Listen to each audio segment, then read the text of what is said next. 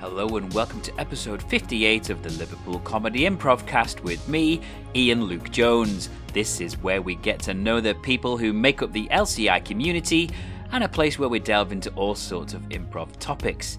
And today, our guest is the fantastic improviser and up and coming stand up comedian, Melina Fiol.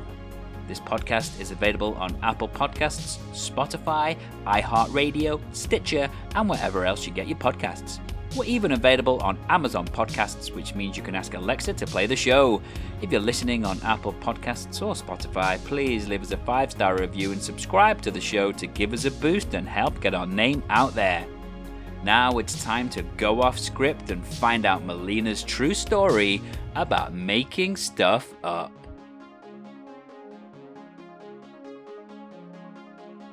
And please welcome this week's guest, Melina. Welcome, Melina. Hello, hi Ian. Uh, I'm super excited about having you on the show and having a chat because you're someone that seems to be making real waves on the, the improv and the comedy scene right now. And I am just really keen to talk to you about all things improv and all things comedy honestly, I'm so excited to be here. I could talk about improv comedy all day. So you, the only difference is there where someone's recording it this time. So I'm excited. so um, I often like to start just by asking, how did you get into improv comedy? So how did you? You know what? Like, I bet a few people would have answered this on the podcast, but it was after the lockdown, after the pandemic, which was still in the pandemic, but after the, the big lockdowns. Yeah. It was 2021. So last year, I was actually living alone and working from home. And I realized my mental health was bad. Um, and then I just wasn't in a good place. And then we started integrating back into working from the office and I found that I really struggled with talking to people and like being engaged in conversations, or I'd, I'd get into like um, monologuing rather than actually like listening to what people were saying. And I was all at the same time, I was looking for a hobby because, of course, when you live alone, like when it's a pandemic, it's quite difficult yeah. because you don't go out, there's less to do.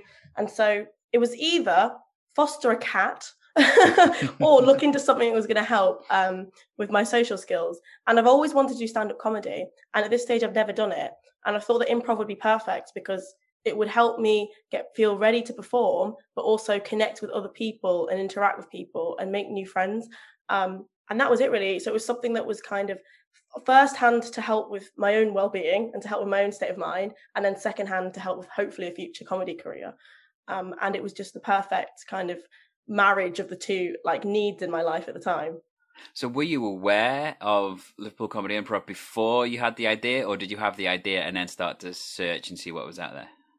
Well, actually, I had the idea first, and I googled Liverpool Comedy Improv because I was looking for Liverpool Comedy Improv. So great branding on um, Emma Bird's um, terms, who who runs Liverpool Comedy Improv.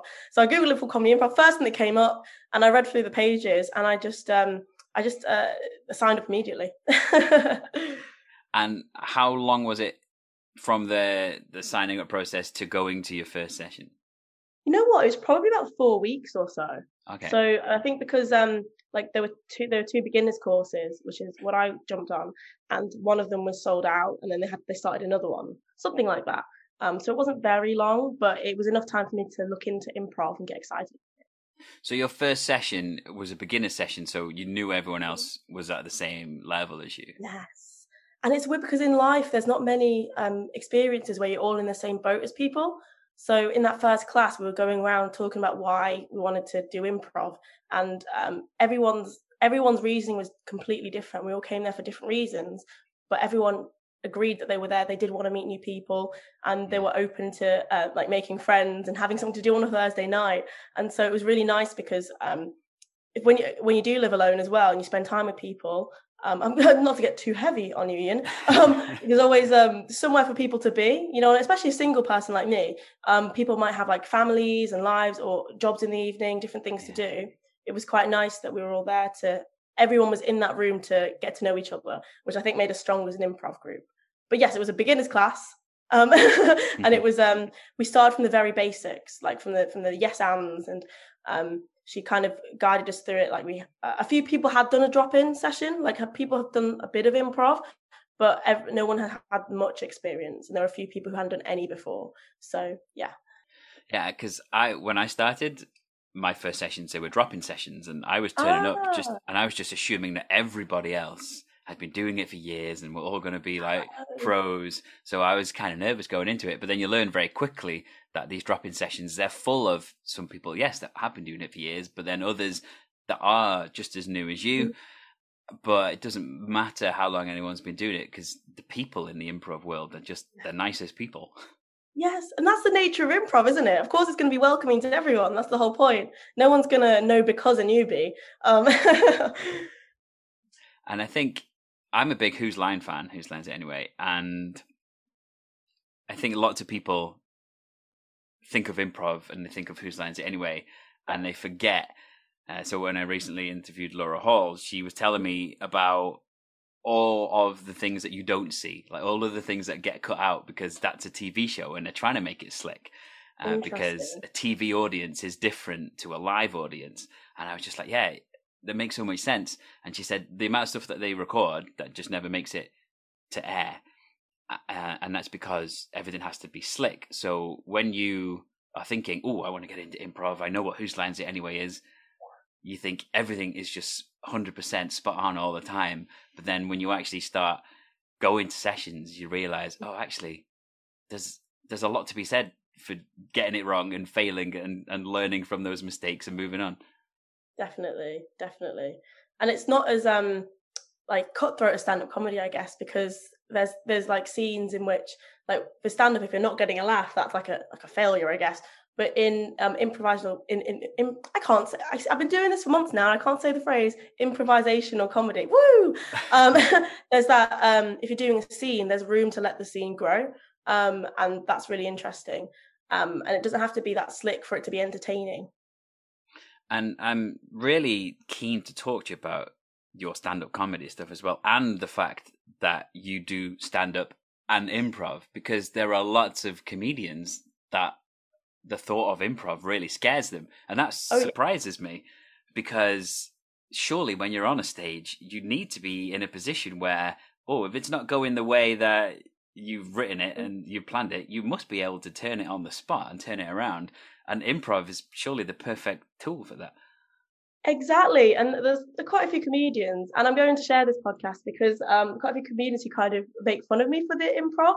But then I go on stage and I do some, and I talk to the crowd, and I and I'm really quick on my feet. And then they ask me after the show how I'm able to do that. But then they're the same people who have made fun of me for doing improv, like on my days off. And I found that um, when I was looking up improv, it just seemed like a really natural step towards stand up. Just because, like you say, you're having to think on your feet and being in a position where that you're not ready for. So whether that is like where you're talking to the crowd, doing some crowd work, whether you're emceeing um, and you're hosting and you're talking to the crowd, or whether you get a heckler um, and that ability to um, turn it on its head, or sometimes you'll be um, on stage and the crowd won't react to a joke the way they think it, the way that you think it's going to, that, that, yeah. and a crowd won't react to a joke the way that you I could do my improv skills right now, Ian. the crowd won't react to a joke the way that you thought they would. There we go. Um, and then just kind of moving the situation along rather than letting it block you, taking the situation and thinking new choice, like as quick as yeah possible. Or um, going yes and and um, in one of my improv classes, my teacher Jen Hardy, um, she may have been on the the podcast. She's been on, sure. yeah. Yes, brilliant. Um, she once said to me I was being too confrontational in a scene, and I didn't need to be because we were doing um, a game. It was like peas in a pod, where two people kind of mirror each other, and I found that being confrontational is where I fail when I'm talking to the crowd and stand up because that's not my personality. And if I'm being confrontational to the audience, they're not going to be on my side, and you need them on your side to laugh at you because um, even if um, you're material isn't landing well, if the audience are on your side, you can always save it. And if you're yeah. being confrontational, not going to work. And so I always have my teacher's voice in my head going, um, new choice if a joke is a landing, or um, um, peas in a pod if I want the audience on my side, and taking the scene and move, like not the scene, but when you're on stage, you could say it's a scene, taking the scenario I'm in and moving it forward and moving it along rather than um, blocking myself and uh, yeah, it's really it's been so helpful and it's made me feel ready to do stand up. Whereas I think a lot of people, and it's fine, and it's, it's the way you learn. They want they know they want to do stand up, they go straight on stage and they don't really do any like um like research or any classes or anything, and that's absolutely fine. Um, whereas I found that doing an improv course was more valuable for me than doing like a stand-up course yeah. because um, everyone has their own like styles and sense of humor. But with improv skills, you are going to learn to be quick on your feet. You are going to learn to move a scene forwards um, and interact with people um, in a way that can be funny and entertaining. And um, it's really helped with um, things like hecklers. uh, someone who's um, this is an audio podcast, um, so you won't be able to tell this. As someone who's a five foot two Asian woman on stage all on her own, um, it's given me like the the like bravery to like deal with these strangers you know because it's um just it can be scary going on stage. It's something i've always wanted to do it doesn't mean it's not scary. And so for me to know that i can go up there and improvise on my own even if i'm just doing material for five ten minutes i know i've got the skill set to deal with whatever comes at me. Because yeah. and that's because of improv you know? Definitely made me a better comedian. Well that's really cool to hear. Now i've got a little theory about improv and comedy, and I'd like to run it past you to to see because you do both. So I always, as a performer, I I always think, you know, pleasing the audience is mm-hmm. is like the number one priority. And to me, I think improv is all about pleasing the audience because you're getting suggestions from them and it's their show. No one else is ever going to see that show again. It's just a show for them, that audience at that moment. Even if you're with the same troupe, you're going to go do other gigs. No gig is ever the same. But with comedy, it's a bit like being a, a, songwriter and a performer that way. So I used to be in a band. I used to write my songs. I used to write our set lists out. We'd go, we'd play this mm-hmm. pretty much the same set list everywhere we went, playing the same songs. And in doing that, especially when you're playing your own songs, mm-hmm. yeah, it's great that the crowd are into it, but you're really just pleasing yourself because this is my song that I'm playing to people and I'm playing the same stuff everywhere I go and it's very pleasing to me. So yes, the audience might be enjoying it, but you are mm-hmm. pleasing mm-hmm. yourself. Whereas Ooh. improv, I think it truly is aimed at pleasing the audience. So what do you think about that? That is really interesting. I think, yeah, and you know what? That's a really interesting theory, and I've not thought about that before. And I think that's so true. Um, because I have a friend who is in a, a band, uh, quite a successful um, indie band in Liverpool. Shout out to Polar States. And we always compare notes about um, their gigs and my gigs. And it's quite interesting, like hearing how they feel because it is about like pleasing themselves and performing. And I think, and I think the stand-up comedy because it's it's like the purest, one of the purest art forms, if not the purest, because it's just one person on stage with a mic stand. Um, it could, I reckon, it could fall somewhere anywhere between those two lines. So you have um, stand-up comedians who um, to be honest, yeah, a lot of stand-up comedians, I think it's definitely more along the the musician side of things. And like for example, they'll have their set list. I write my set list out, but I leave gaps for like crowd work. But they'll have their set list out and then they'll perform it. Some people perform it the exact same way every time once they've nailed it. And then if the crowd aren't enjoying it, they'll go, "Well, that was a bad crowd then," or um, or they'll they'll know they had a shaky day. They'll go, "Well, that was bad because of this, this, and this." Um, they won't necessarily think about making the audience laugh. It's very much, oh, I've got to do my show, this set list, this way.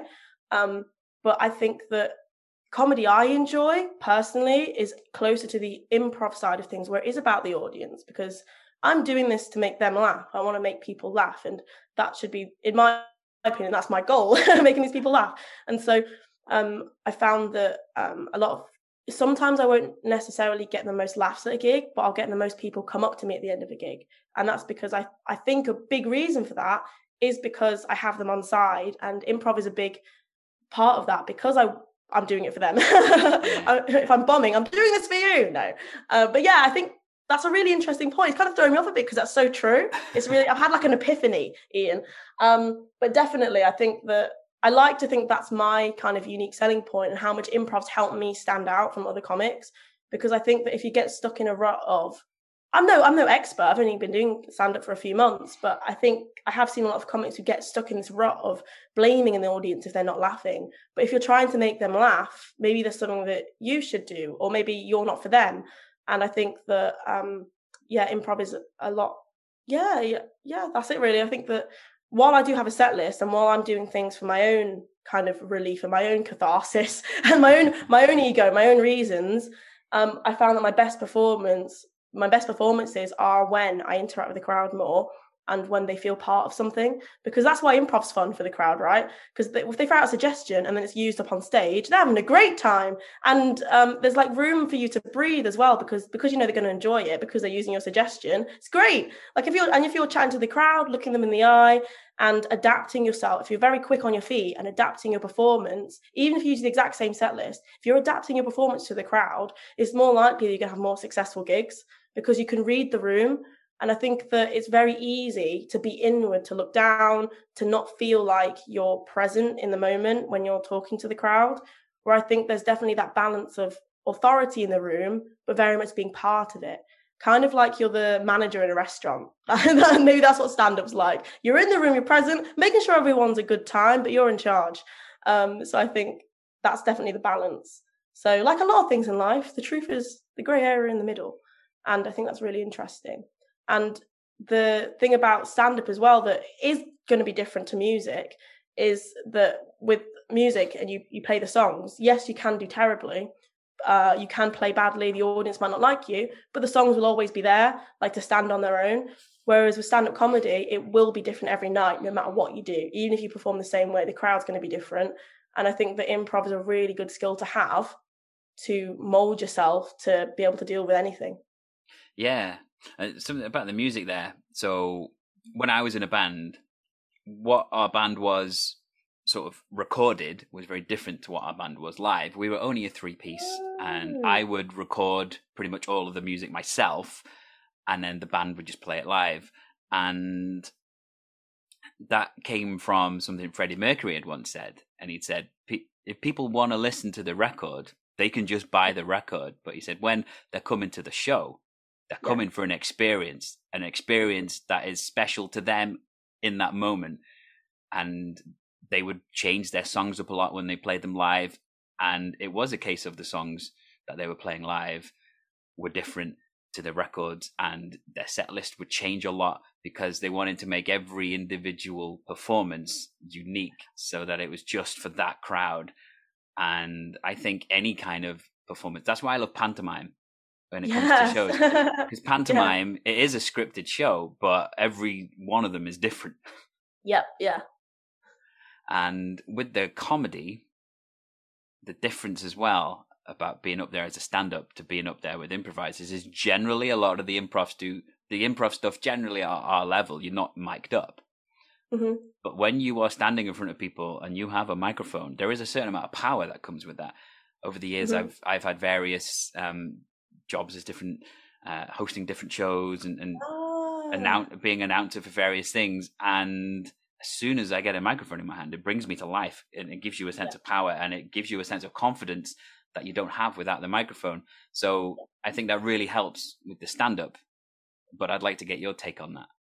That's very true. So my favorite stand up growing up, well, was Simon Amstell. Still, it's still like Simon Amstell, and he has this joke that's um, the I say joke, it's, it's not really a joke, it's the truth. Is he says, This is the the reason I do this, this is the only way I know how to speak to people, raised and lit. Uh, which is which is exactly how I feel. I remember watching that at like 15, which you shouldn't feel that way at 15, really. But I remember watching that about 15 and thinking, me too, even though I'd never been on stage, but I got what he meant. And with improv, I so in life I tend to monologue a lot and I tend to treat people MC in real life. So I'll talk to people and not not in a, in a power way, but because I I've had my own kind of struggles with like um just emotional vulnerability. I always kind of struggled in a group setting talking to people and I found that I find it so much easier to kind of perform like all the world a stage and find the funny in the situation and be the one holding the conversation for everyone. Not in a way that's like oh i'm the best in a way that's just like make everyone else feel relaxed so we can um, calm down. And it was i struggled to kind of be present in that moment and i took up improv because of that of like one of the many reasons.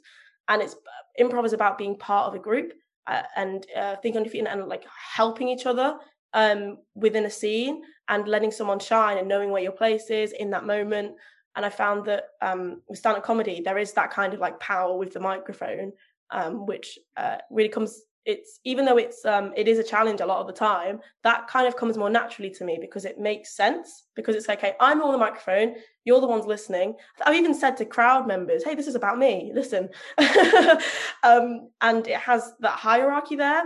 And I found improv challenging because you have to be part of that group mm. and um, knowing kind of where your value is in the scene because um, it's very it's much easier for me to kind of look for the joke in the situation as quickly as possible and um, have that kind of hierarchy and, and power in in terms of like talking to people and it's been really helpful for me to have that because I think it's very easy for stand-ups to slip into the I am the most powerful person in this room. I am important. Whereas I think if you have that improv skill of being part of a team, so if I'm like the, the if, I'm, if I'm the captain when I'm on stage, and the audience members feel like they're part of the team, even though I'm still holding the authority, I think that's a really good balance, and I think that's gonna like set you aside from everyone else. And obviously, everyone has their own styles, but I found that um, I'm having an epiphany right now. Um, I found that that's where I fit in, and that's kind of where my voice is, and where I'm the best as a comic. Um, but definitely with improv, you don't have that kind of same power, and um, there's but there is also a freedom in that I think because you have your team and you have the audience, and it's all like communal and it's together, and it's like lack of ego, yeah. and I really like that, and it's such a good balance, and it's just fun, isn't it? like if you bomb an improv, if you did not bomb, but if you don't get as many laughs as you want in an improv scene, it's still fun and there's that camaraderie and you're still going to have a good time pretending to be a uh, I don't know, pretending to be a sparrow on stage who's talking to another sparrow. Whereas um, in stand-up comedy, while it can be really rewarding because they're laughing just at what you're saying, and it's really good and it's really like uh, big on the ego. When you do badly, it just falls on you and it's there's yeah. not you haven't got you might have some camaraderie with other comics but if they do well they're not really going to care that you did badly you know and it's really um it's just a really healthy hobby to have i think improv as well it teaches you to be okay with letting ideas go and they may be great ideas but you, yes. when you're in the moment and you're doing your, your set you might think, oh, there's a great place to go. But then mm-hmm. something might happen. Someone might shout something out, and then mm-hmm. that idea goes. And some people will, will chase. They want to get back to where they were, but yeah. but just being able to live in the moment. And there's many a scene I've been in when I think, oh, I'm going to say this, and then someone beats me to it, and it changes the entire direction. And you just have to say, okay, well, it doesn't matter what I was going to say. Let's go with your thing.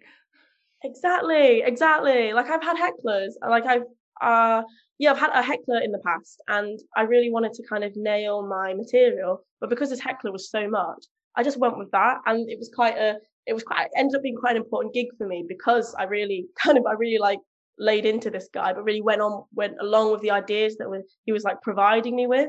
Um, because he'd, he'd, he'd just gone through a divorce, but he was like shouting at me. So I just kind of threw out what I was going to talk about, which was myself, and just started talking about him.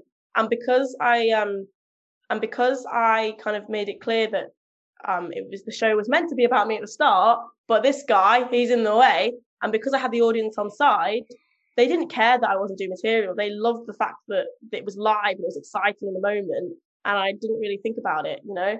And it doesn't mean that you're a bad comedian because you didn't stick to your script. It probably means you're a good one because you make people laugh. Um, in the moment, like you say, with improv, you're, you're throwing out the ideas and you're just being quick in the moment. And it's really exciting for the people. Because at the end of the day, no matter what some people want to say, no matter what people who theorize want to say, if people are laughing, it's funny. Do you know what I mean? And that's yeah. it. And it, that that's the main thing. And that's what um, people are trying to achieve. Um, whether that's improv, whether that's stand-up comedy, whether that's like a sketch show on TV. But the difference between stand-up and improv is that there's so much more room to breathe in improv. and I found that it's so nice to have the improv skills to give myself that room to breathe in the stand up. Like it's been so valuable and it's been genuinely life changing. Um, yeah, and I feel like I wouldn't be as near a good people for listeners here. I'm doing quotation marks. I wouldn't be as good a comic without the improv skills, or it would be something. All the skills I've learned from improv, um, such as like throwing away an idea or um, thinking on my feet or um, like the new choices, like in the moment really quickly. I would have had to learn like on the job. I would have mm-hmm. learned these lessons way down the line. But the fact that they, I was able to do a six week course, feel ready to do stand up, then do a level two course once I've already started stand up alongside learning about that, it's been so valuable. And I'm so, I'm very fortunate that we have like Liverpool Comedy Improv here. Um, but yeah, definitely. Now let's just talk about hecklers for a second. So, yes. hecklers. Like no one likes hecklers. Like the audience don't enjoy hecklers. The mm-hmm. performers certainly don't enjoy hecklers. Um, mm. and I think when it when it gets to the point where the act on stage has to turn it onto the heckler and sort of make them look the fool. You know, mm-hmm. ev- everyone's a winner in, in that situation, I think, because the mm-hmm. audience is satisfied, even if they don't like the comedian particularly. The fact that yeah. they were able to like stick it to the heckler, I think they'll appreciate. Yeah, definitely, definitely. Because like the only person who's enjoying themselves is the heckler, but then when they get shut down, they're, they're, they're done. They regret it. Do you know what I mean? Yeah. Or some they just like the attention, and there's often people who think they're funnier than the person on stage, or I don't know why they go to a comedy show to shout. Um, but you're definitely right because everyone everyone wins in that scenario because the comedian can relax and the bar is quite low for what you have to say to a heckler in order to get a ooh or to get a laugh. People want to see you destroy this person. Um, or for someone who, again, like I said, is like a four foot two Asian woman, um, to be on stage um, tackling like a middle aged man um, is quite uh, powerful. So, because for me to say anything that shuts this man up is quite an achievement, really, because um, you wouldn't necessarily expect it, especially when a lot of lineups are people are kind of middle aged um, white men, you know. Um, yeah. So, um, for someone who you wouldn't necessarily think would be a stand-up comic, which is changing, like the the the lineups are becoming more diverse. But for someone like me, who it's like brave enough to go out there on stage on your own, for me to shut down this man, like the audience will really be on your side and they'll they'll approach you about that. Like even if my material lands more than the heckle like shutdowns, I get approached about people at the end of the show. I get approached about how I dealt with hecklers, and I think that um, it's just a power move, isn't it? It's a power move. Like, do you get many hecklers in um, improv? Um, I've not encountered many. I remember one show where I, I was watching and there was a guy in the audience. He was shouting out a lot, but it, he was more just very drunk. Oh yes, yes, exactly. And you can't exactly. I guess if you're in a scene, you can't exactly. Yeah, you can't really like. Ta- you can't really speak to them, really, can you? No, yeah. So it's a very different, very different yeah. thing. But it's been really, yeah, which is really interesting because improv is such a good skill to have to deal with hecklers because you don't know what they're going to say. Do you know what I mean? They could say anything, and uh, if they don't like the fact that you're acknowledging them or the fact that they're um, you're stopping the show and you're upset at them, then uh, they could really turn it on its head. It could get nasty. It's not got too nasty with me, but it could. It, it, I'm, I'm, sure it will do one day. you know, when people are really drunk or really don't want to be there. Um, so that's really interesting. Yeah, and uh, yeah, and so because I remember chatting with someone when I first said I was going to do stand up on my improv course, and the first thing she said was, "This is going to be really good for hecklers, isn't it?" Yeah, and or even like any MC, like Paul Smith, who is the resident MC at Hot Water Comedy Club, like him talking to the crowd, it just it is improv. You know, it might not be an improv group, but he's improvising for comedy, like on the spot. It's improv, um, and it's weird that it's bizarre that um, comedians say. Uh, some comedians have said to me, that it would be more valuable for me to spend my like Wednesdays or Thursdays doing a gig um, than improv. But I actually found for me anyway, personally, that it's way more valuable for me to have a night off comedy to learn improv skills because I have so many epiphanies about. I'm having epiphanies today, even to be fair. I, I learned so many lessons about scenes and being in the moment. Like I had on the we had a workshop the other day and we learned about listening and not jumping to the joke straight away and trusting the joke will happen and relaxing and being vulnerable. And I found that as a comedian, that's where I kind of fail sometimes. I might like not even let the audience laugh and try and jump to the next joke, but actually letting it sit um, and listening to what maybe the audience is, how they're responding to you or what they're saying to you when you ask them a question. And um, or even like a, a really simple skill of if you ask an audience member what they do, what hobbies have you taken up? Juggling and just repeating what they're saying, juggling so that you have that little bit of time yeah. to respond to that. Um, that was an actual conversation. The juggling one was an actual conversation. I can't say what my response was on a PG podcast, but um, that comes to a real gig.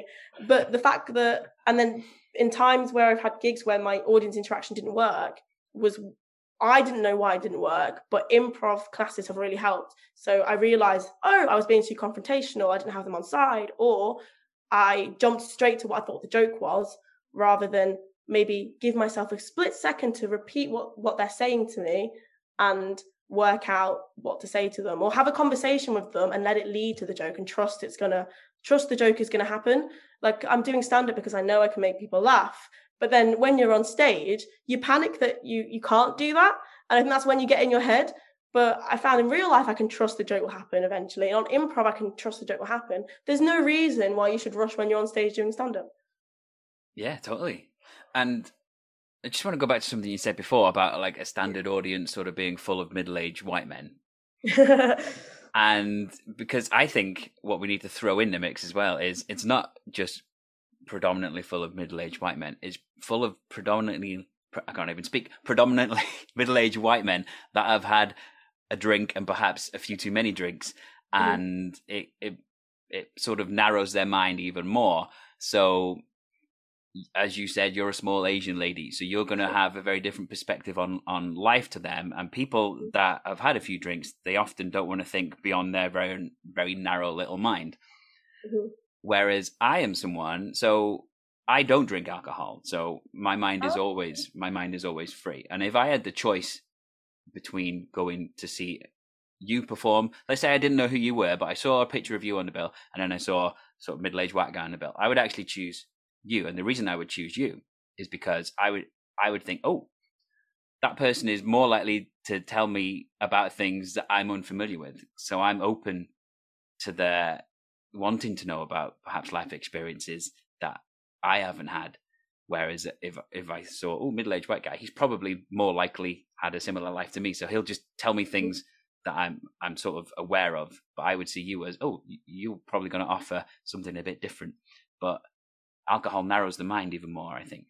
That's so true, actually. It does. I think audiences are getting better. I think I'm doing a lot more gigs where there are um, like students, which is amazing, like, or people, or like girls and lads my age as well. So it just depends where you're performing. But I definitely agree um, because it's a new perspective, isn't it?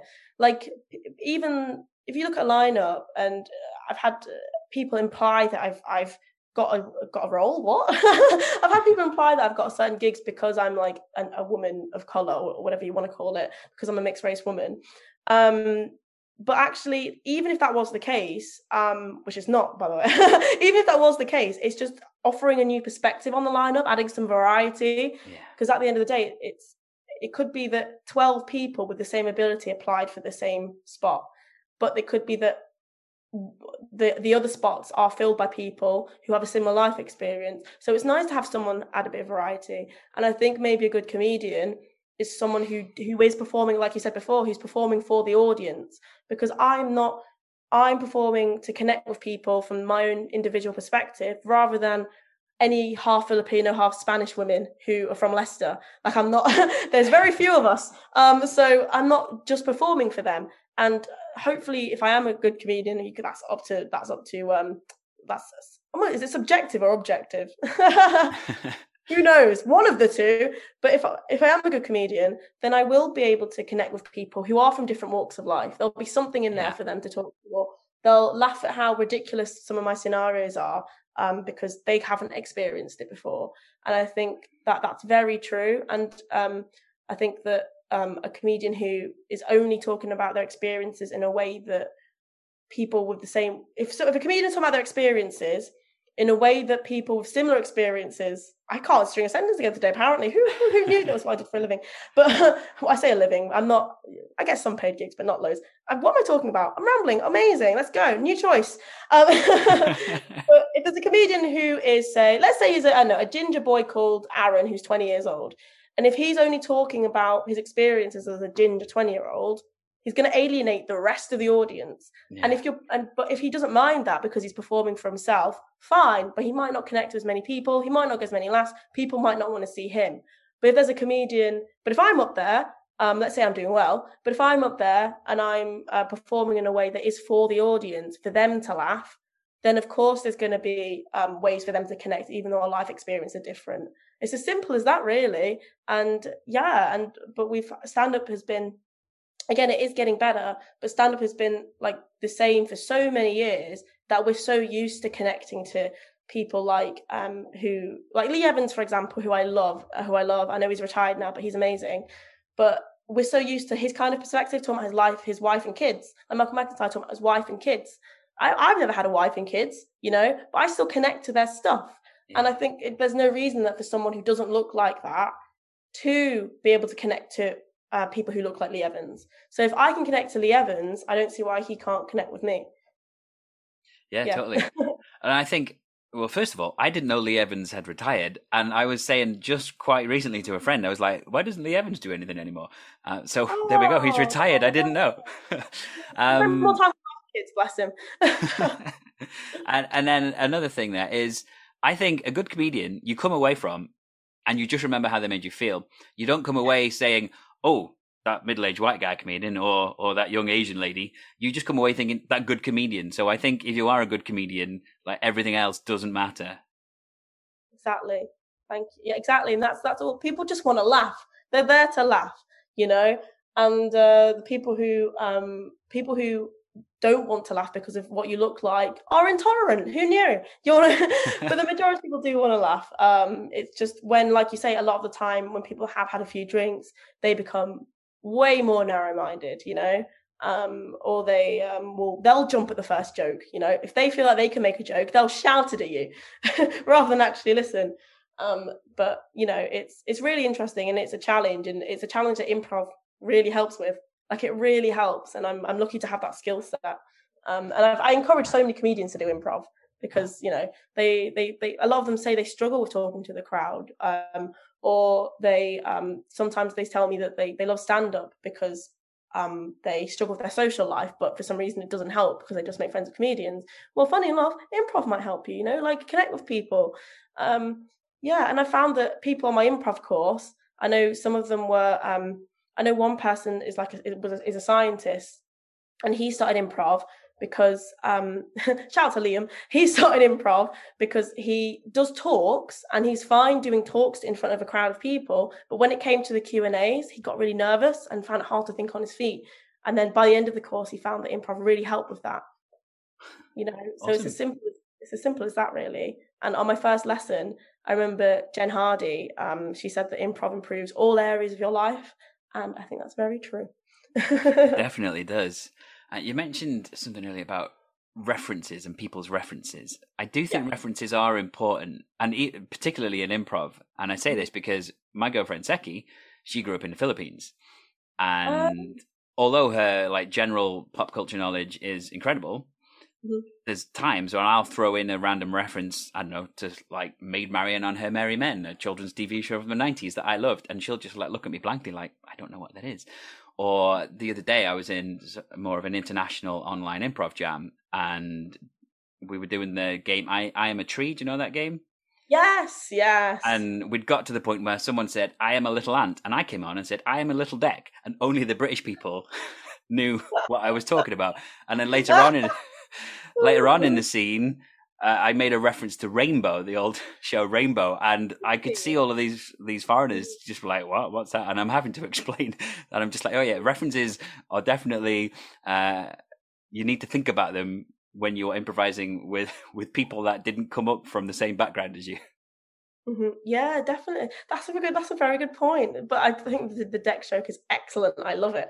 Um, but um, but no, yeah, definitely. And I think as well, because you might say it in the moment and then um, it doesn't land and you have to recover quickly or it could be like i have a bit about my accent and how i watched a lot uh, one of the reasons might be because i watched a lot of cbbc growing up but it could be that if there's an audience who don't know much about cbbc they'll be like what what this what why would her accent why would watching kids tv affect her accent and I go, oh, I watched a lot of Tracy Beaker, and that joke lands very differently based on the crowd. Because if people haven't watched Tracy Beaker, they won't know that they sound like this on that show. Um, or um, it could even be that people, a lot of people don't know what a Leicester accent is. Um, so um, I used to say, oh, I'm from Leicester, but I watched it, but I, but I watch CBBC because a Leicester accent isn't actually like this. it's a lot more kind of it's middle of the country. Do you know what I mean? Yeah. Um, so what I, I, had to change that because I had to change it to like the fact I live in the north of England, so my accent stands out rather than well I should sound like this from Leicester, but actually I sound like this. It's just well you know I watch a lot of CBBC. I live in the north of England. Um, or sometimes I'll just say I sound like an instruction manual because that's universal. um, so yeah, that's very true, and it's about adapting, isn't it, to your audience? And once you have, once you've done it enough, um, you can instantly like it almost becomes like a knack like knowing which version of the joke to tell um, yeah. when you're in the room, and that being present in the room and and feeding off the crowd and and being really receptive to them is the only way to get that. Whereas if you kind of go on stage and like press pl- as if you're pressing play and then do your set, press stop, you're not going to be receptive to that, and you're not going to be able to pick a version of the joke and um, change the acts based on the crowd. Um, so definitely, basically, check your references and to have backup. it's interesting that you mentioned your accent as well, because I think you have yeah. quite a neutral voice. Like you can't listen to your voice and pinpoint where you're from, and that's what no. people say about my voice. People yes. can't tell where I'm from. People don't know that I'm Welsh when they listen to my voice. Mm, that's a good point. Um, but I think it's good. Are you good at accents by any chance? Because I think neutral voice people are good at accents generally. I wish I was. I w- I'd be I'd be so powerful if I was, but no, sadly not. Are you? Do you do accents? I do accents all the time. I love accents. I made you do it in improv. Uh, yeah. Uh, in fact, I do accents more than I use my own voice. I think I love to give every character like a real sort of that's accent. and but that, that's the thing about improv as well. Though it's character, isn't it? Whereas yeah, people stand up is character, but um, I I don't really have an imagination. it sounds it sounds ridiculous. But I have my imagination is ridiculous. I can't think of. I had to think of a new room in my head that I've never been in before. I couldn't do it. Like I'm blocked. And improv has been like my first few lessons were so challenging because I couldn't think of a scenario. I'll just like be waiting. Think, I, I know I, would be. I, I, even now, I, when I have an improv class, I sometimes still go blank. Um, but I'm, I'm good at responding, but I'm not very good at um, just thinking of scenarios, thinking of characters, thinking of things. So a lot of my comedy just comes from myself. so I guess there's no need for accents at the moment. Maybe if I did an impression of my mum, but I don't know what people think about that. Um, but so uh, which is kind of the opposite of improv because even though you could say it's, it's a version of myself and a character of myself, for me personally, it's no more a character than say when you're um when you've got like a telephone voice, for example. Right. I'm not um I definitely everything I say was at least true once. You know, if I'm talking about a version of myself, it's like, oh, this thing is how I feel. It could have been I don't feel that thing anymore, but I did once, and I'm taking from yeah. that emotion. I'm taking from like a real place. Whereas improv, you can you got to pull from different characters, and I found that that's quite. um I find it really difficult, but it's a skill that I'm really trying to like harness and learn. Um, because uh, I just need to open my mind a bit, and like I always say you know how you use 10% of your brain yeah. i always say improv has given me like an extra like 3% like it's just opened my mind which is amazing um see i think when i'm in scenes i have kind of the opposite issue whereas my imagination is so overactive that i I have to stop myself because I'm like other people need to get involved and take turns. I shouldn't be dominating, so I, I have I have to sort of pull myself back sometimes and rein myself in. So interesting. Maybe we should do a scene together one day. Yeah, I, w- I would definitely love that. I do or you hope... could heckle me. Maybe, yeah. I do hope to get to some of the LCI in person sessions moving forward, probably more towards the summer, just because my my schedule is pretty rammed right now. But um, I definitely I, I miss going to those LCI in person sessions. Oh, brilliant! Definitely, because it's and it's fun, isn't it? Like I've not done a drop in yet, but I need to, and I will at some point because it's just playing, I think, riffing. it's like you see people are just like band, like jamming in a band, isn't it? Yeah, yeah, totally. Especially when you go to just a drop in and you don't know who's going to be there, and you you don't know you don't know what that night is going to entail. You don't know the sorts of minds that are going to turn up, and so you don't know what journey you're going to go on until it happens. Yes, exactly. And I, you know, and you, you always, I always used to, because I'm quite busy too, like you, like yourself. Um, it's not, it's not a competition, but you know, we're, we're busy people. Um, it because I'm quite busy as well. Um, I always start improv knackered because I've had a long day or a long week, but I, I always come out really energized. You know, no matter no matter how much sleep I've had, no matter what I've eaten or anything, I just come out really energized and like pumping because uh, we've achieved something. yeah. Yeah, totally. And it is, it, food for the soul, I think, because when you are tired and you go into it like, oh, do I want to go today? I'm not sure I got it in mm-hmm. me. And then you come out and you're like, oh, that was such a good session. I had such a good time. It is food for the soul. Like, you know, going to the gym, you never regret going to the gym. It's just getting there. yeah, yeah, yeah, true. Because I guess we are still training muscles. It's just different types of muscles, training our funny muscles. Yeah. And honestly, like when my course ended, I hadn't had any improv for a few weeks, And I found that even on stage, I was struggling more than when I was doing improv because I wasn't training those kind of quick muscles. Those I had work and I had stand up, but I wasn't like giving myself freedom to just think on my feet without having an audience in front of me, but just my improv troupe practicing. Because um, and that really it is like training for a, like training for a football match or something. You know, you, you can go and play as many football matches as you want to, but you've still got it. It's quite helpful if you stretch beforehand. It's quite yeah. helpful if you know go on a jog.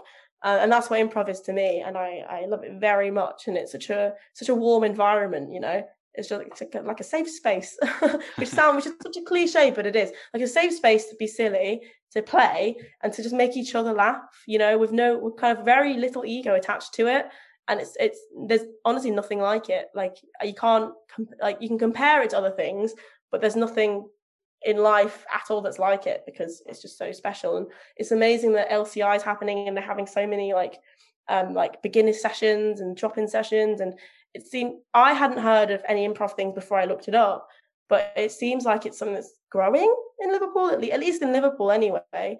Um, and I think that's amazing. And um, if maybe it could be that people are doing the same thing as me and like they struggle in lockdown and they want to make friends or they want to get interacting with people again but if one good thing comes out of any of that it's really like improving people's lives. And it's just so clear to see like i remember we had an improv show that i think you came to. So when i first met you in person. Yeah. at the improv show the boss birds improv show. And everyone there was just open for a chat. Like you can go up to anyone and it was like catching up with an old friend. And i loved it. I loved it so much. And the fact that we could do that in a really nice setting, um, like X months after a lockdown, it, we're so lucky. Like we're so lucky to have this. It's like the opposite of being trapped in a room on your own. I think improv, in many ways, uh, is having a bit of a renaissance, and it's because people have come out of the pandemic, and as you said earlier, people are struggling to connect people mm-hmm. some people have been very isolated and they don't know how to talk to people again they don't have the confidence to and improv is a way in to integrating back into society and i think lots of terrible things came from the pandemic obviously yeah. but for some people the discovery of improv in that time mm-hmm. has has been something that they'll be eternally grateful for yeah and i honestly don't think i would have started the stand up without having done the improv. Genuinely, like it's I've I moved to Liverpool six years ago because I wanted to be where in the near the northwest comedy circuit. So I I did my degree in Liverpool to kind of be near there, um, and I hadn't started stand up until after my improv course. Six years it took for me to start stand up, and that's because of improv, you know. And uh, people kind of I booked a gig in, but um, someone on my improv course also pushed me to do an open mic, you know, really encouraging environment. And they knew I was capable because of how I was an improv and because of the way they encouraged me. And I genuinely don't know where I don't know where I'd be without it, you know? It's so bizarre to think. And if I ever make it in the stand-up world, I'll definitely like have improv to thank. Even like where I am right now, which is just like a mid-spot circuit comedian, I'm exactly where I am because of improv. And I found that I'm doing I could I could not get gigs in the next few months. Who knows? But I'm doing relatively well for a newbie, and I really think I have improv to thank for that. Like it's given me that skill set and it's made me feel ready. You know, there are some things I didn't have to learn on the job because I have improv. yeah, now something you said there. You said when you make it. Like as far as I'm concerned, you've uh-huh. made it. You're doing what you love to do. You're making people laugh, and you're enjoying it. You you have made it. That's so true, though. That's the dream. Like, all I wanted was to. I remember when I was at uni, all I wanted was to play hot water and make people laugh. Two things that I get to do. Do you know what I mean? I'm so lucky, and that's so true. Because it doesn't matter, no matter how much money you make, or whether you're on TV, or whether you uh, play um, comedy clubs every day, every night. Like, the, the result's still the same, making people laughing in the evening and I get to do that so often, you know, and the um, people, um, and I get to connect with people as well because making people laugh is one thing, but also people saying they're related to what I have to say. And that's the dream. Do you know what I mean? Oh, I feel so happy. Um, but genuinely, yeah, that's so true. And if, if, um, like if the 13, 14 year old me who had no friends watching live the Apollo could see me now, like with the, these amazing mates, like my improv mates are probably some of my best friends in ever because we just we kind of we got so lucky with the troupe we had. We like we really like connected and we started a whatsapp group on the first day. Um, some of my best mates ever. And then i get to um, i'm lucky to have a job i love which is great. And then i get to make people laugh in an evening um, and people like chat to me, like you know, and, and say they relate to me. As someone who felt like an outsider growing up. I'm so lucky. It's made it. We're living the dream, Ian. What more the dream. Want, yeah. You know. so we are running down on time a bit, but there is a couple of things I haven't asked that have come to my head, oh. so I will just fire them out quickly.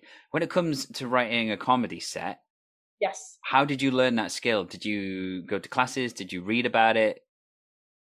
So, as I said, I've, I've always wanted to do stand up. So ever since I was a teenager, and um, I'd so I just try and make people in school laugh. And I'd go home at the end of the day and just think to myself, okay, what worked, what didn't, what worked, what didn't. And then over time, so it's really, it's actually ruined a lot of personal relationships. Um, because so I'd, even in conversation, it'd be okay, I'd be speaking to someone and in just chatting. And if I wasn't making them laugh, I'd feel like, oh, I'm losing them, I'm losing them. What need what do I need to say? And then over time, it's kind of like how it works in stand up in general, but this is how I did in real life. I, I just developed a knack of like what made people laugh. So I'd be chatting with my friends and then um, we'd just have a conversation. I'd say something or make them laugh. And um, I'd kind of know the kind of thing that is funny, you know. And, and what's funny to me, like I sometimes have a shower and I'm thinking about something that's happened. I'll just like laugh to myself. And it just becomes that knack and um, knowing kind of where certain lines is certain people, etc. Of course, I sometimes bomb in real life, but in real life, you don't have to be funny, so that's fine. And then over i used to when i first came to union i first thought i'd do stand up before i bottled it. I would write things down as like a script but then i found that i never wanted to perform that because i thought it was rubbish. So i didn't do stand up i didn't write. And then since then as well i continued kind of developing that knack of what's funny that kind of knee jerk reaction or that um, kind of what scenario is like the formula for my own sense of humor is kind of like I don't know, for me anyway, I found that I like to shock people with something that's very true that they can't argue with. and so um, uh, that's kind of I found makes people in my life laugh or when I'm chatting with my friends makes me laugh. Like I laugh at my own jokes. I think it's funny. Like if I there's something in my life that's so ridiculous, I laugh at it. I would use I'll just tell my friends the same thing and they'll respond the same way. And so when it comes to writing stand up, what it is is I have I wish I could show you actually. I have a big whiteboard um, and I'll just write down topics that I've just that I think are funny that I've said to my friends. So things that I've said in conversation with my friends, I'll write down that I thought are funny, or even things I've just thought of in my head. I'm constantly it is actually exhausting. I'm constantly on. So in my head, um, if I'm not with anyone, if I'm, talk, if I'm not talking to anyone, I'll constantly be thinking of things that I think might be funny or think are funny or just scenarios in my life um, and it is actually exhausting. It's a bit of a burden to live with. The raw, the raw talent, Ian. No, no. Um, so constantly thinking about it, and then I'll write on my whiteboard, and then sometimes I'll just leave it if I can't think of anything else. Uh, but if I have time in the evening, if I'm really, when it comes to material now that I do stand up, what I'll do is I'll look at the whiteboard, see what topics I've put up, and then I'll go onto another smaller whiteboard and then I'll kind of turn it into bullet points, like whatever's funny about that scenario, or even just like things around it. And then I'll kind of like think about it. And then I'll like say it, like I'll make sure I bring it up in conversation to my friends again. And if that kind of laugh makes them laugh, not even as not in a sense of, oh, this is what I want to say in my stand up. Is it funny? I'll just say it to my friends because I like to be quite conversational. Um, in stand which is which could be one reason why I get quite a few hecklers. To be fair, another reason is because I'm quite chatty and I'm quite I don't the way I talk. I'm a lot less rambly than I am in real life, but I talk like I'm I don't I'm not I talk as if not like I'm doing a speech, but just like I'm talking to a normal person. Yeah. Um, and so I'll turn that into bullet points. So um, it could be I don't know living alone. Um, my friend says I have too many cushions, and I'll be like, okay, alone cushions my friend, she also said to me um, that was nice. I had loads of cushions because she has a boyfriend. There's no room for cushions for two of them, and because I'm alone, it's great. I can have cushions because I have room for it. So I put alone cushions. God, I know she didn't, she didn't mean it in a bad way at all as well, but it just makes me feel like a loser. It's ridiculous. And it genuine and it was something that genuinely ruined my week because I take the thing that's like painful, because the most painful things are the funniest sometimes because people yeah. can relate to the ridiculousness of it. The fact that my friend telling me I had too many cushions, my mental health was so bad that I ruined my week it's funny because people have had ridiculous scenarios like that. You know, we've all had the one thing that tipped us over the edge irrationally. But then I'll, I'll, I'll list out that thing and I think, okay, what can I say in response to this on stage? Oh, you know, I just wanted lower back support while watching Corrie. So lower back support. And so I'll kind of have it into like, I wouldn't write it out line for line, um, but I'll kind of have like bullet points. And then if I have time, I'll film myself doing like a five minute set and I'll, that'll be the first time I'll say it. I'll structure it as a sentence. So I'll film myself doing a set and then I'll see how that works. And if I find that works, great. If it doesn't work, I'll just perform it on the night and structure it whatever comes naturally. So it's kind of like some people have like a, a, a, good writers, and I'm not a good writer. I'm a funny person. There's a difference. And some of the good writers, and they can like just write a script out and keep working on that. But I have to just have the ideas laid out and then turn it into like a conversational piece. Um, and then a piece. I can turn it into a conversational piece and then just try it out on stage. And it's as simple as that, really. I don't really have much of a process apart from having a whiteboard, which I recommend to everyone. Um, yeah, so basically, I just, yeah, just whatever comes to my head, either on my own or usually to my friends. And I found that if I'm not hanging out with my non comedian friends, um, I'm also weaker as a stand up. So if I'm if I'm overworking myself, I found that I just kind of detached. I feel detached from what I'm talking about. Like I detached from my own life, and then I don't perform as well. I'm knackered, and so if I'm speaking to my friends who aren't comics, I'm just talking to them about my life, and the funny things just come out. You know, because that knack I developed as a teenager is that comes out rather than me kind of learning to be funny uh, like knowing I could do it and learning to be funny on the job. It's more kind of harnessing what I know I can do into a performance um, and it's just yeah. So I feel like I have the um, I feel like I have the natural ability, but I'm still so new that I'm still working on that skill. You know what I mean? Like the skill of performing, the the kind of backup things. And improv is one way that's really backed up that skill. And um, I'm trying to kind of harness the writing and have more of a kind of method of it. But at the moment, it's just a lot of bullet points. ah, cool. It's sort of that's. I think that's a bit how my brain works as an improviser but yes. I just I just don't write it down. Like you told me the thing about your your friend and the cushions, and instantly mm-hmm. my brain said, "Oh, at least she was trying to cushion the blow." I like but, that. So I think that process yeah. that you're talking about for your jokes, I think that's a similar process my mind goes through when in an that makes so much sense that makes so much sense because so many there's a, I meet a lot of comics every day and they're they're all wonderful for so many different reasons. Some of them are not so wonderful, but a lot of them are great. Um, and they have completely different process. Everyone has a completely different process, but mine is definitely a lot more similar to yours, an improviser. Like, uh, but it's um just about me, and I just I keep I hang on to the thought. Whereas with improv, it's just on the night, you know, yeah. um, where I just kind of write it on a whiteboard. Because for me, I got into improv. Yeah. At a time when I had been considering stand up, but oh. for me, my brain capacity and learning sets and all that kind of stuff, I was like, oh, I favored the improv because I didn't want the pressure of having to remember things because I, you yeah. know, I have a pretty stressful job and it was hard to remember things. Uh, so that's why I sort of went the improv route, and I'm very pleased that I did. Oh, brilliant. I mean, and stand up's always there. You never know. You might want to try it out. Um, like, I always encourage it because once you've done one gig, you know whether you want to do it. Uh, do you know what I mean? Or you'll know. Um, but yeah, but stand up's always been because it's I don't know how you feel about improv, but for stand up, it's never been like, oh, I would like to do that. It's always been like, this is my personality, this is how my brain works. I struggled with it. Do you know what I mean? Like I struggled with how my like constantly not being not being able to connect with people because you're looking for the joke in a situation. Someone's trying to be vulnerable. I'll just snap into it. It's not. It's not fun, really. It's just difficult. And so um, it was always like this is my personality, even as a teenager. And it's like that. This is what I should be doing. That makes sense for this. It was never like, oh, that's fun. I would love to do stand up and be on stage because I should learn how to do that.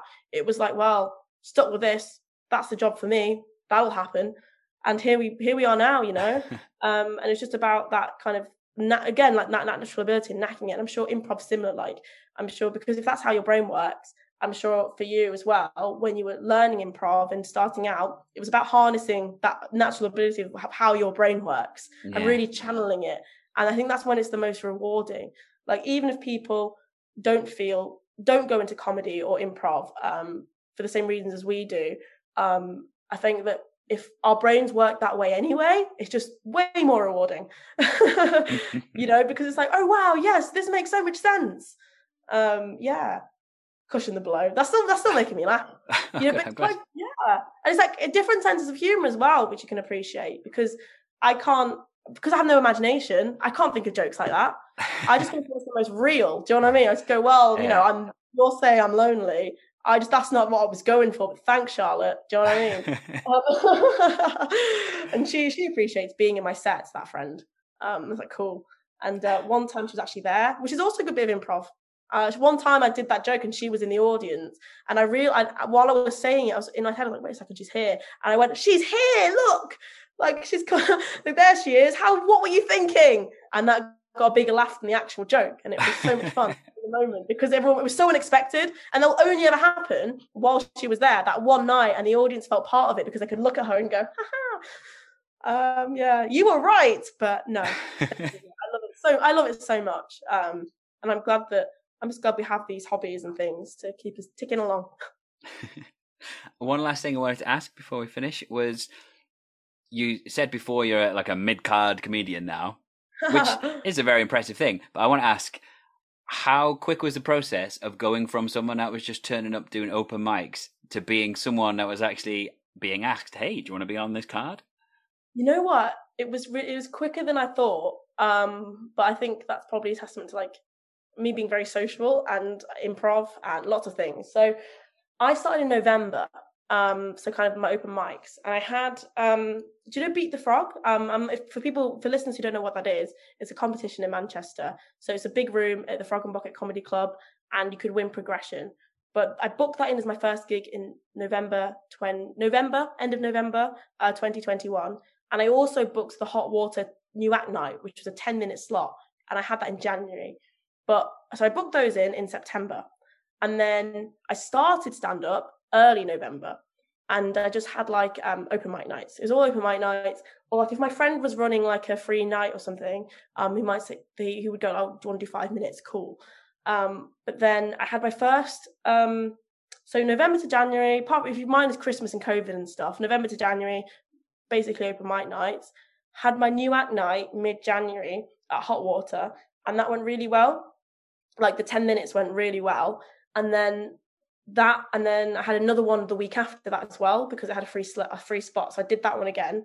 And then I used the clips of those to apply for slots um so kind of like from maybe like February-ish um that's when I started putting like reels and clips out on the internet. So I put I beat the uh, frog and bucket set a 5 minute set up um, or I turned some of my like live performances into like TikToks and reels, yeah. and then that's when kind of offers started coming in, and I had like a book basically fully booked up March, which is insane to say, like which is wild to say someone who's been doing this for so such a short amount of time. So probably about December, January, about three months it took for me to go from open mics only to kind of having a fully booked up month which is no time at all. yeah. to be honest, and it could stop. I could not get any offers for a while or not but it was a lot of i think um i think you'll go from open mics to kind of new slots like new act open slots quite quickly. But i think it's very hard to go from like the middle slots where, which i'm crawling my way into.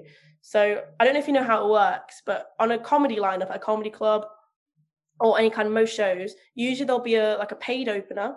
Um, so that's quite an established act and there'll be like middle spots so two spots probably in the middle which sometimes are free sometimes are like a lower fee of like new acts and then it'll end on the headliner with like the breaks in between. And so i'm kind of crawling my way into the middle slots at the moment um, some paid some unpaid um, and then um, i'm actually doing Llandudno soon. It's a fun fact. Nice. i know my, my highest fee yeah 25 quid which is a two pound fifty a minute.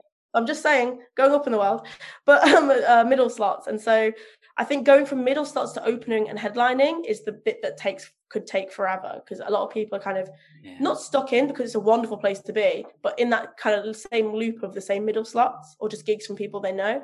Yeah. Um, but if you're kind of good and you're new, people will want to have you in the middle slots because like they're un- usually unpaid, but then the more good unpaid ones you do, the more kind of you'll get recorded and the more paid people want to pay you for a middle slot.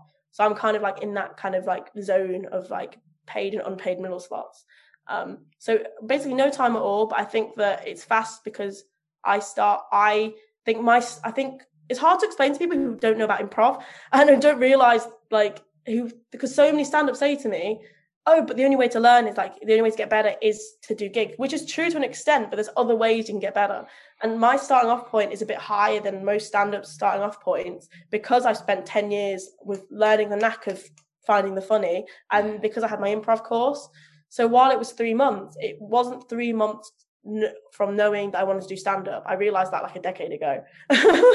so like a decade of like trying to harness my own personality to it, and then um, X weeks of a course while doing a course. So three, yeah, three months, but from a good starting off point. Um, and then, it, but it's going to be different for everyone because I'm quite, I'm happy to be quite social as well. And so um, if if I get on with someone and they're running a gig and they know I've done well at another gig, they'll be happy to have me on or um, I'll ask I'll ask for gigs as well. I'm quite happy to email and ask. I have no shame. or um, yeah, but it's just where those first kind of few messages and emails like asking for gigs that I haven't even like asked for or knew about was just such a nice feeling. Like even if that's kind of like the as much as my career as far as my career goes, that's such a nice feeling for someone to have seen a clip of you online to know this works, or for someone to have put you forward for a gig um, it's amazing. And so I'm very lucky. Um, so basically a few months, long story short, a few months. Um, yeah. So it's definitely, um, it's definitely been a journey and I've definitely been gigging a lot. Like I did have a couple of few weeks off for burnout because it gets to the point where you're you're getting book gigs, but then you're also doing the open mics and you're not stopping. You're also doing improv and you're also trying to have a social life and you're working full time. So I definitely had, I had two weeks solid, just no gigs because I couldn't. I was pushing myself too far, and it doesn't it won't improve as a comic because you'll go on stage you'll be tired and you won't deliver anything good you just won't it won't work um so yeah yeah it's just it's been a journey and it's been it's challenging at some points and even last week I had a gig that just went horribly, but then like last night I had a gig which was lovely. um, so and funnily enough, the gig I got the, the gig I got asked to do went really well because they knew what my they I was asked to do it, so they kind of knew what they were in for, you know. Whereas the gig that went terribly was like a, a beat the frog. Um, so it was like 15 acts on and enough time for me to get in my head, you know, and where you are in the lineup is, is just as important to your performance as your performance sometimes, you know, yeah. because you could fall, if, if a really low energy act follows a really high energy act, it might just fall flat. But it could be that if you're a really low energy lineup, you probably don't want to end with a high energy headliner, you know? And so for someone to have the consideration of where you are on the bill, could really help your performance. But if you go to an open mic night, it's random. You're on at the end. People want to go home after 20 acts. You probably won't do well. You probably won't reach your potential. You know. Yeah, and I think with the putting the things on Instagram, yeah, I I think that that is a great way because I haven't seen you live, but I've seen all of your things on Instagram. I, I, I follow you on Instagram and I take the time. I love the videos you post. I find them very oh. enjoyable. And I think that's a really great way to draw attention to yourself. Definitely. And you know why improv helps as well, and like crowd work and talking to them, because I do put some of my material online, in bits of it, but most of the time my default is to put the improvised bits on or the crowd when I'm talking to the crowd online yeah. because they're not going to get that again. And so it's not a wasted bit of, it's not a wasted clip, you know, and they, they can see your ability, they can see you're funny, but it's not something that it's not a joke that let's say a clip does really well and someone follows you based on that clip and they come to see you it won't be something they've seen again. Um so that's why um i always make sure i improvise at least a bit on a on a on a set because um because i love it. And that's my safe space of being funny because if i'm a bit like nervous i'll jump to the crowd. Um but because when you're filming it for instagram it's surreal and it's it's there and it's out for the world and you don't have to worry about not having to not being able to use it again. And it's really it's been really really handy for me. And the fact that like sometimes someone will see me on instagram and i'll do a terrible gig but they'll go hey but i know you're good so we can come back you know? It's really helpful just to have that in your back pocket. And i think especially in 2022 when you're promoting yourself so much um so much and it's so fast and um, no, and while people are going to live comedy, they might not want to spend um, a five on something they don't know. But if they can like quickly, they'll look up the lineup. They'll um they'll look at the lineup and let's say they search my name. They'll see a 15 second clip. They'll quickly watch that. They might go, and then they'll be excited to come to the show and they'll be like on board. And then I've had people kind of do that. They've looked up lineups on Instagram and then they've come up to me at the show and go, "Oh my god, it's like being a celebrity," even though all I did was put a clip up. Do you know what I mean? Yeah. Yeah. Um, so definitely. So I'm really glad that you see those. It makes me. I really. Uh, the clips seem to do quite well, which is really fun for me. Um, it's really nice to see, especially those. Um, it's nice to have those like quick interactions I have with audience members um, online as well for me to look back on because it's so much fun. and also, very quickly, it was good to hear you talk so matter of fact about when you bombed because oh, yeah. I think you know every great comedian has to bomb, and the fact that even so early on into your career as a comedian, you're just like, yeah, yeah, it's fine. I bombed then, but then I didn't bomb the next one, so it's all good. I just think what a great attitude because some people would would be going great guns and then they'd bomb and then it would destroy them. Yeah, definitely. Comes from being a comedy fan, I think, growing up and reading autobiographies. Um, because that I read because I thought that I'd be bombing for much. I thought it'd be bomb, bomb, bomb, bomb, bomb until you get good. But I didn't realize I'd be like it's actually an up and down trajectory. Um, so I was like prepared for reading like Michael McIntyre's autobiography, who, for listeners of the podcast, I always joke he's my dad because I look just like him. Uh, but look me up, Melina Field, full stop comedy. Um, but no, so um, yeah, so reading his autobiography and knowing he had bad gigs, but then he became the most successful comedian in the world.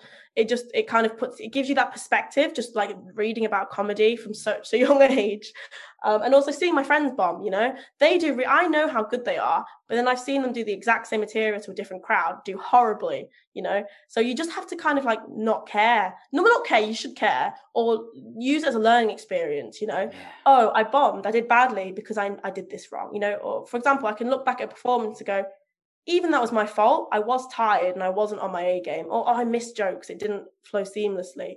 And I found that it's if you kind of, I recently listened to the audiobook of Ego is the Enemy before I started stand up, which was very helpful. I still have my own ego issues. I am a stand up, you know, but it's uh, the main crux of that book is if you have your ego and feel entitled to certain things based on nothing, you're not going to get anywhere and it will catch up with you. Whereas if you kind of treat every kind of bad experience, every bomb, for example, every bad gig as a learning experience, you'll get to where you want to be um, the right way because based on merit, based on working. Because I'd rather I'd rather get this because every comedian's dream is live at the Apollo, right? Let's say live. At the Apollo. I'd rather get live at the Apollo after doing badly and learning from it and building up an act, you know, rather than do really well, get to live at the Apollo and get good gigs after that, but then crumble, you know, because there, will be another challenge. Yeah. Whereas at least if you kind of build up that skill set and learn from the bad gigs and not take it too personally and accept that you're flawed, accept that you can do a bad performance, work out where you go wrong and uh, learn you know like any skill like do you know what i mean? Like like i said earlier like i've got the i know as the one thing I, have I've always had confidence issues but the one thing i've always been certain of is having that natural ability. It's the skill that i need to learn and you're not going to learn that skill unless you do badly sometimes. And I'm, I'm happy to you know and i'm happy to learn the hard way as long as there are some good good gigs in between sometimes Though there's sometimes good gigs, I'll be happy. If it's all bad, I need to kind of rethink my act. Uh, so what you're saying is just don't be too emotionally attached to what you're doing. Yeah, I guess so. Or even yeah, or I, I guess it's tricky because I like to feel the high highs as well. But I think it's like I feel quite emotionally attached to what I'm doing, but it's more like it's because you don't want to be like when they're laughing, you don't want to feel disconnected to them. You want to accept that too. Yeah. I think that it's more kind of feel the an improv friend actually told me this funnily enough is like feel that kind of when I, I used to be a bit more upset about it but it's to like feel that pain but use it to kind of like power you through it as a lesson and use that to power you through the next one through the next performance yeah. which was a really nice kind of tip so if there is any emotion you feel take that and if you're disappointed with how you performed don't like wallow in it but go okay i was disappointed in that and that's okay but I can improve this. I can feel better next time because what I did wrong, I know where I went wrong and I can change that. And then you might go wrong in another way, but then you use that as a learning experience. And then all these kind of little bits of uh, doing wrong, these Lego pieces of going wrong, you fix each of them individually. And then, like, by the time you kind of reach a certain that, that important performance, all the kind of pieces will be in place and you'll just have a lovely lego house of, of right hopefully that's the theory anyway you know that's what it takes because like I've got three performances filmed of the same joke performed in different ways. And it's so interesting because it's my favorite joke in my set. I won't spoil it. It was my favorite joke in my set, but um, it took me about two months to get it right because I didn't know where the put where like there was one word and I didn't know where it would fit. And I used to say it way too conversationally, like I'd like slip it in, but then actually it was actually a bit more of a reveal. and it took two months of keep doing it, it not landing quite right. And I was always disappointed, but I knew like deep down that this joke could be like the one. And then um, over time, it just got got there. So feel the emotion, but know that you can get there if you work hard on it. Hopefully, anyway. and that seems like a great place to end. So just before we go, do you want to ah. tell people where they can find you online? Yes, of course. So I have Instagram as the main place to find me. Um, it's Melina Field full stop comedy because um, just like to have that separation. That just little just makes you stand out. Um, give me a little follow, and then I also have a podcast. It's called Clueless, Clueless the Pod. But if you follow my own Instagram, there's a little link tree to the podcast, um, all my upcoming gigs, um, and there's also some videos online of like one of my full sets um, from the Frog and Bucket, which you can give a little watch. Awesome. Well, there we go. So everyone listening, go check Melina out online. Follow her. Uh, follow her online. Follow her in real life if you wish. Just go and turn up at some of her gigs. I'm sure she'll appreciate it. Definitely. And it's been uh, a joy to talk to you. Thank you very much. Thank you for having me.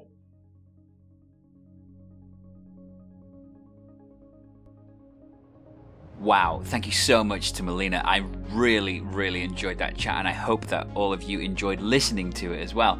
It was a truly fascinating conversation, and I was so engaged in it that I went way over my sort of sweet spot of time that I normally aim for. But I have no issues in running over the time because I think everything that was discussed in that chat was super, super interesting, and I, I think the fact that we were talking about the improv and the comedy and, and how they do go together when there are so many comedians that don't think they go together. I, I hope that people got a lot from Melina's take on things, and I hope that from listening to that, not only have you enjoyed it, but perhaps you've come away with some extra tools for your tool belt because I think discussing that process, the way Melina broke everything down and how she works out her comedy sets, I think it was really interesting.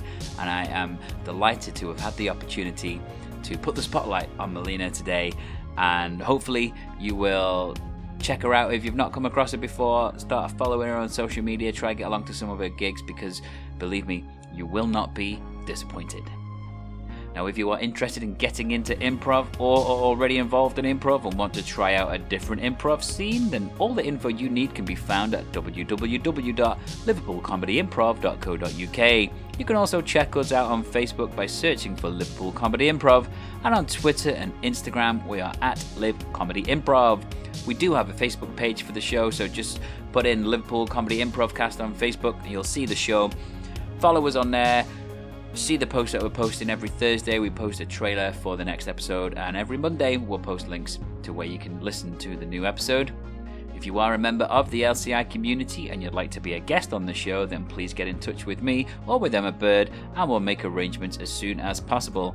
Don't forget if you are listening on Apple or Spotify, then reviewing us on there, leaving a five star rating will really help to boost the show and get our name out there. If you want to check me out on social media, then you can find me on Facebook, Twitter, Instagram, and YouTube. Just search for at Ian Luke Jones. And normally at this point, I'll say on my YouTube channel, you can uh, check out my weekly humorous moments, and you can still do that. But I'm going to point out another video because at, at the time of recording, um, we're a few days removed from hearing the devastating news that the Australian soap Neighbours is being axed after 37 years on our screens.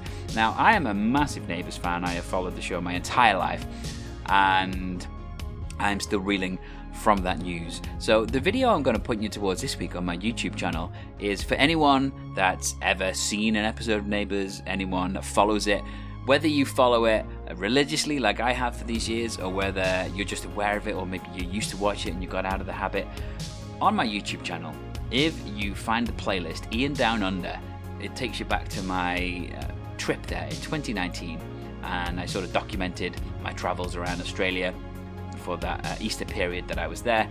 And the final video in that playlist is called Everybody Needs Good Neighbours. And that is when I went and I did the neighbours tour and just had the most amazing day just being immersed in the set of, of the show that I have spent my whole life watching. So I'm still processing how I'm gonna sort of navigate the rest of my life without those good neighbours being there to help me unwind after a long day at work.